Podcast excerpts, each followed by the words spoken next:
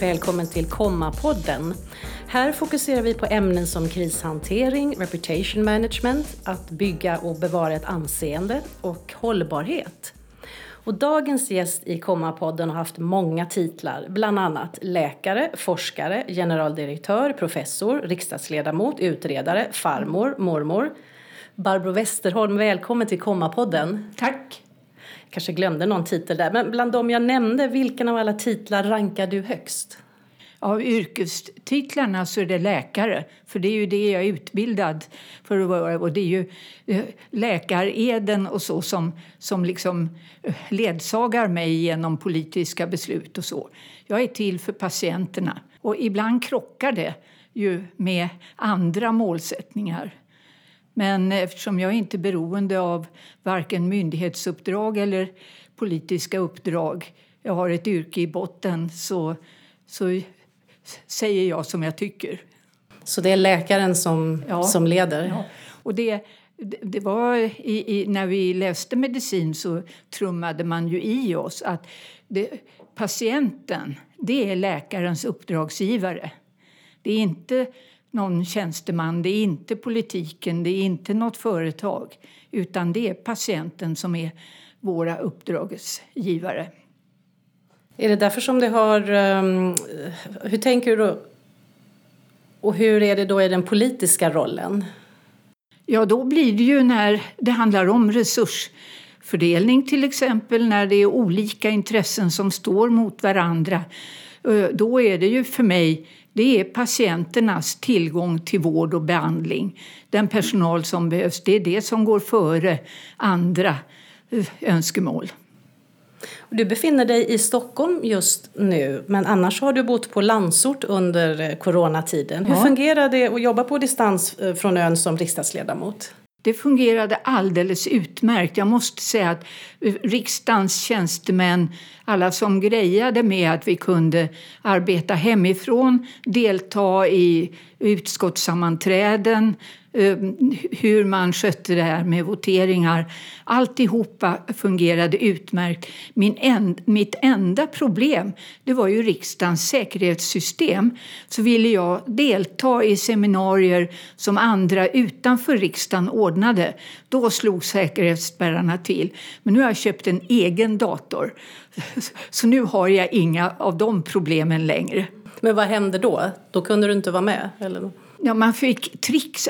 Ofta kunde jag vara med på mobil, men inte i bild. Och Då kunde jag ju inte heller på seminarier visa mina bilder. Vi prövade någon gång att någon annan visade mina bilder och sedan så satt jag med dem pappersvägen framför mig och de sa vilket nummer som nu var uppe så jag kunde prata till. Men jag blev ju ingen bra på scenen när man skulle hålla på med den tekniken. Så att det, det, blev bara en gång och sen har jag pratat fritt. Hur förberedd skulle du säga att politiken var för den här situationen? Den var ju inte förberedd. Det var ju, och det kändes ju då när det började dyka upp i januari, februari att det här blir väl inte som borta i Kina utan vi, vi lunkade på och, och som om våren skulle bli som alla andra vårar. Och så plötsligt då i mitten av mars så slog det till och vi insåg, min man och jag, att eh, det värsta som kan hända oss det är att vi som 70-plussare blir inlåsta i vår egen lägenhet. Och eh, det är en liten tvåa och eh, mitt i stan så, och, och blir fast där. Så att det, vi drog ju iväg till fritidshuset fortare än kvickt. Det är visserligen mindre ytmässigt än vad våningen är men man har ju naturen ute på ön, en helt annan frihet. Och det visade sig vara helt rätt att göra på det sättet. Hur ser du på diskussionen som vi har fått om en digital boom som en konsekvens av covid-19? Jag ser positivt på den, för det har varit så segt inte minst inom hälso och sjukvården, sociala omsorgerna, att få fart på det arbete som måste göras, samordna systemen bättre, kunskap om att använda dem. Framförallt inom socialtjänsten och äldreomsorgen så har det varit väldigt segt och nu, nu går det undan. Och eh, man ser också fördelarna av det. Hur mycket tid man kan vinna till förmån för omsorgstagarna genom att använda de digitala systemen. Tror du att den digitala boomen kommer att fortsätta? Jag tror det. För jag tror att nu är det nog en press både från personal och omsorgstagare att det här ska fortsätta att utvecklas. Så det här är väl något av det som är positivt med covid-19-epidemin. Samtidigt har ju vissa pratat om digital stress. Känner du igen det? Ja, min var ju betydlig under våren just i samband med seminariedeltagande eller när jag skulle vara med i, då, då i tv och Agenda. vet jag vad Det är stort för en politiker att få vara med i Agenda och där, där fick vi faktiskt förbereda väldigt noga. Men det gick, det gjorde det. Men det fysiska mötet i politiken, hur, hur viktigt är det? Ja, nu när jag är tillbaka lite grann, eh, gjorde första dagen på riksdagskansliet på riktigt igår. Jag var där i juli månad, men då var det bara säkerhetsfolket som var där. De var i och för sig oerhört pratsugna, så att det gick åt mycket tid för socialt prat. Men nu så märker jag ju eh, efter igår och idag hur viktigt det är med de fysiska mötena. Jag har suttit med mina medarbetare idag på morgonen i utredningen om fast omsorgskontakt. Och det är något helt annat än de möten vi har haft via mobil eller via Skype under våren. Det, det här att sitta med en kaffekopp och se varandras kroppsspråk och, ja, och kunna dessutom prata lite mera strunt för att det här struntpratet, det ransonerar man ju när man möts digitalt. Du nämnde det utredning. Du är ju utredare också ja. och eh, jobbar med en utredning. Kan du komma med någon nyhet här i Kommapodden? Nej, nej det, kan, det, det, det, får jag vänta med tills vi presenterar. Vi har fått uppskov till 1 december. Vi skulle lämnat 1 oktober. Men inte minst genom att eh, regeringskansliet har varit så upptaget av covid-19 så är det vissa saker som vi inte har kommit loss med i den takt som vi hade tänkt. Så att vi har nu utlovat två månaders uppskov. Men då, då kan jag berätta, då får du komma igen. Mm, absolut. Men känner du att du har, har nått dit du skulle vilja nå i utredningen? Ja, det har jag. Vi har full koll. Det har vi. Så att eh, det ska vara tryckeriet eller något sånt havererar men inte tidsmässigt med det som vi har i uppdrag att se på. Och det är ju om tillgång till en fast omsorgskontakt, en person som då kan hålla ihop de olika insatser som man behöver och som man kan vända sig till när det strular. Det, det, det är syftet här. Det har vi full koll på hur det ska kunna åstadkommas. Det låter tryggt. Ja. Hur påverkar covid-19 annars det politiska arbetet eller snarare det politiska klimatet nu och under den här perioden? Ja, alltså för det första så är det ju då avsaknaden av de fysiska mötena. Att man har ett komplicerat problem som ska lösas. Då måste man, som jag ser det, sitta runt ett bord och, och prata och eh, se varandras kroppsspråk, kunna ta en kaffepaus, gå ifrån och komma tillbaka och under kaffet kanske kommit ett snäpp framåt och så vidare. Det går ju inte på samma sätt på de digitala mötena. Sen när det gäller frågorna, alla har ju varit så koncentrerade på det som hänger ihop med covid-19. Och det är en massa andra frågor som också måste lösas. Mm. Som Hur hänger de? Vad, vad händer med de, dem? Det, det, det, det, tar liksom stopp och det har, har blivit idétorka när jag ser på frågor kring äldreboendena till exempel. Vi har ju eh, ett behov av fler bostäder för årsrika människor som inte är så sjuka så att de behöver vård och omsorgsboende och eh, kanske inte heller trygghetsboende. Den diskussionen den har ju helt stoppat upp och den var ju planerad att blåsa liv ordentligt i i våras. Men du har varit aktiv i den offentliga debatten under lång tid. Hur ser du att förutsättningarna för att påverka politiken utifrån som lobbyist till exempel har förändrats genom åren? Jag tycker att om politiken lyssnar på lobbyisterna Och så, så, har det förändrats till det bättre, i varje fall inom äldreomsorg, vård och omsorg. Eh, pensionärsorganisationerna har fått igenom mycket mer än vad vanliga människor tror. Och det beror ju på att de idéerna framförs i regeringens pensionärskommitté. Och sen när regeringen lyssnar då går inte organisationerna fram och slår sig för bröstet. Det var vi som hittade på det här. Utan man säger åh vad bra att regeringen har hittat på det här. För då kan man komma igen med nya förslag till vilken regering som helst. Att, eh, för alla regeringar vill få applåder. Kan man inte göra det om man slår sig för bröstet? Vi har varit med och påverkat.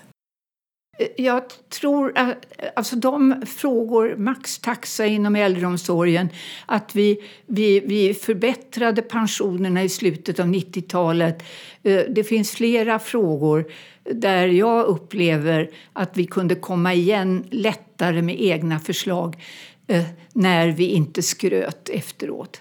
Men det, det här är ett problem då inför medlemmarna som undrar vad gör ni egentligen? Och då kan man vid sidan om på kongresser och så ändå tala om att vi fanns med här, men det är så här vi uppträder utåt.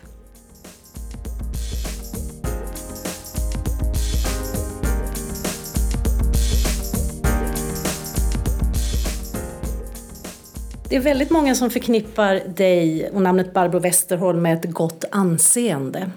Och många har ett högt förtroende för dig också, även om man kanske inte håller med i politiska frågor, den politiska hållningen eller i sak. Hur medveten är du om ditt anseende? Jo, men jag är ju väldigt rädd om det därför att det ger ju möjlighet att ta upp nya frågor, komma igen och igen. Att man inte trampar fel. Och, och, när man har trampat fel, tala om att nej, jag har ändrat mig. Men hur har du lyckats bygga ditt anseende? Bevara och bygga? Ja, det är väl andra som har bidragit till, till men, men det är ju det att, att bygga vad man gör på fakta och erkänna när man inte har fakta i, i en rad frågor utan här får vi gå på mera sunt förnuft. Tänker du i termer av varumärke och hur starkt skulle du säga att varumärket Barbro Westerholm är? Jag tänker inte på varumärket, jag tänker på den fråga jag vill driva. Och, och, och sen ser jag ju då eh, att om, om folk lyssnar men finns det frågor eller strider som du har valt bort för att det skulle kunna vara skadligt för ditt anseende? Nej, det kan jag inte komma på något. Därför att jag är alltså läkare och eh, hade ju tänkt mig att bli barnläkare och hjälpa barnpatienter. Och när det inte blev av olika skäl så ger jag mig i kast med de frågor som har dykt upp. Eh, och eh, en del har varit knepigare än andra. Och eh, sen har jag valt bort så är det av tidsskäl. Det, det, det, är inte för att jag inte har velat men jag har insett att du kan inte ha hur många bollar i luften som helst. Andra som då inte har lyckats bevara sitt anseende, det finns ju mängder av exempel. Var, var kan du se att de har misslyckats? Jag skulle vilja säga att alltså, när jag kom in i riksdagen så då min första valrörelse var ju en skräckupplevelse. Därför att jag hade jobbat med etiska principer för marknadsföring av barnmat och läkemedel inom WHO-systemet. Och det utvecklades etiska principer för marknadsföring. Du får marknadsföra ditt eget preparat men du får inte marknadsföra eller kommentera andras. Utan det får de göra och så får konsumenten avgöra eh, eh, vem du, vederbörande vill tro på och vilken vara man ville köpa. När jag kom in i valrörelse så de andra partierna de pratade om Folkpartiets politik. Och jag var på en eh, valupptakt i Teg uppe i, i, i Västerbotten och då kom en skolelev fram till mig och sa Men du, det du berättar om Folkpartiets politik, det stämmer ju inte. Sten Andersson var här för två veckor sedan och berättade om Folkpartiets politik. Inte om var... Socialdemokraternas? Nej. Och då, och då började jag se här, nej men de pratar ju om de andra partiernas politik i deras frånvaro. De kan inte försvara det här. Och, och, eh, och då skrev jag en artikel om det här. Eh, eh, jag, jag, helt enkelt, I den här etiska läkemedelskoden bytte jag ordet läkemedel mot politik. Eller ja, politiskt budskap. Och då såg man hur galet det, det, det, blev. Näringslivet får berätta om sina egna varor men, men i politiken berättar man om de andras och väldigt lite om sina egna. Och då skapade jag en etikgrupp i riksdagen för jag menade att, att det här kan skada förtroendet för politiker och det var redan då i dalande. Och, eh, och, eh, och då kom vi upp med det här att vi måste diskutera de här frågorna i, i den politiska familjen och ville göra det tvärpolitiskt. Men eh, partierna ville hellre ha den diskussionen inom sig än tillsammans.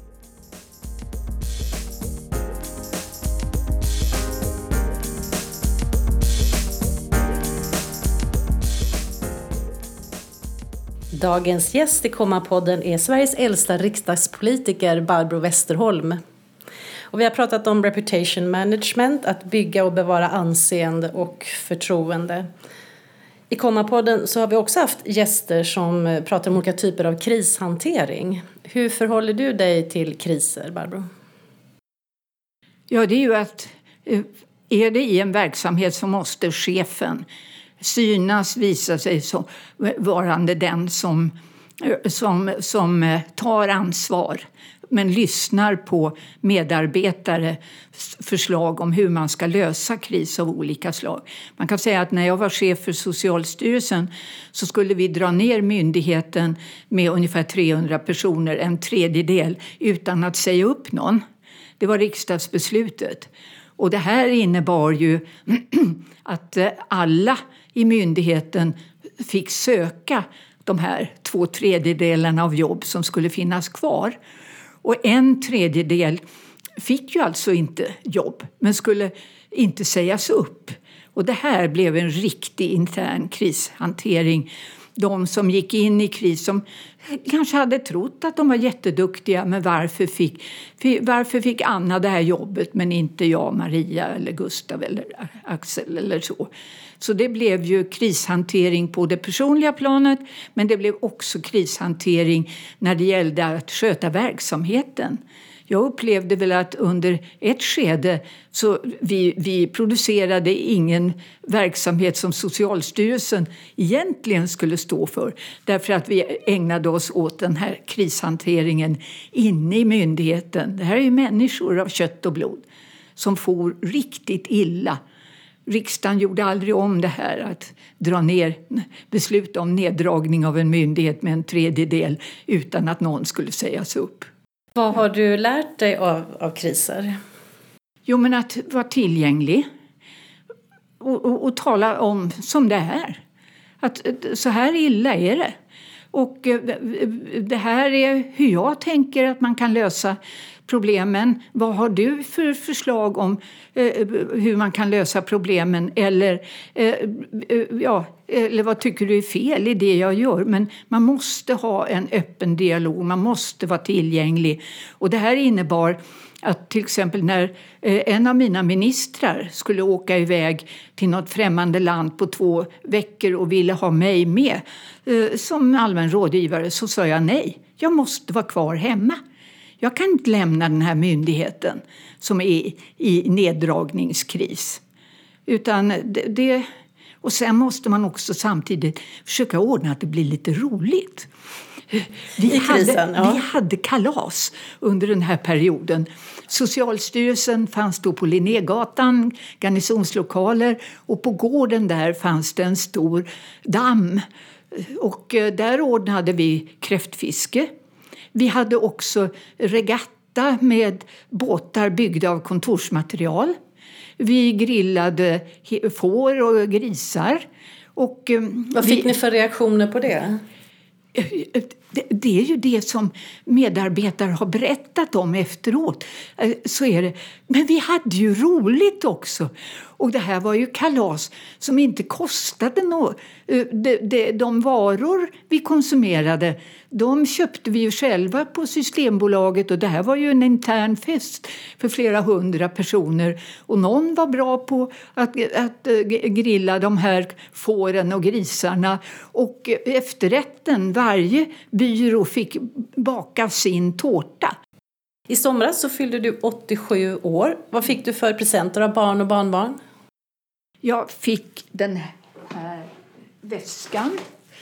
En fin korgväska. Ja, men jag har en hatt till. Men idag blåste det så att jag tog inte den på mig. Och så fick jag en snygg tröja. Eh, de klär upp mig då och då. Hade du önskat dig någonting? Nej. Ja, det, det, det jag brukar önska det är att vi träffas. Och så gör vi väl med de, eh, våra barn. Det är inte födelsedagspresenter utan vi, vi, vi äter något gott, vi kanske går på teater eller konsert eller något. Vi gör saker. De små barnbarnen, de, så länge de vill ha presenter. Men nu, yngsta är nu 13 år, så att eh, nu är det inte presenter utan nu är det göra saker tillsammans där också. Mm, upplevelser är roligt. Ja.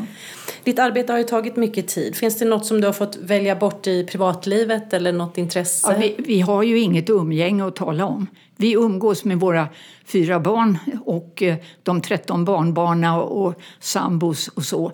Och eh, på fritidsön då träffas vi utomhus och, och pratar och pratar. Eh, kanske man då träffas i täppan och, och, och dricker kaffe eller tar någon, eh, något glas vin. Men något umgänge i övrigt inte. Och jag går bara på representation när det är ett måste. För jag vet att det finns människor där som jag i det politiska uppdraget vill få tag på. Men man får ju känslan att du gillar att prata. Ja. Har du alltid gjort det? Ja. Vad är det bästa då med att ha ett så starkt engagemang för saker som du har? Det är ju när man kommer i mål. Resan dit är ju precis som det var när jag skrev avhandlingsarbete. Det är 95 procent pest och pina och motgångar och allt möjligt. Men sen, då när det blir målgång, då är det ju fantastiskt. Som när vi fick igenom partnerskapslagen. Alltså det var, det var pest och pina hela resan. Men när talmannen förklarade att nu blev det ja till partnerskap den natten, sen efteråt när vi firade, helt otroligt. Och då glömmer man allt den där pesten och pinan. Och nu är vi i mål för Komma-podden. Hoppas det inte har varit pest och pina. Nej, det var det inte. Tack så mycket för att du gästade Komma-podden, Barbro Westerholm, riksdagsledamot för Liberalerna och utredare.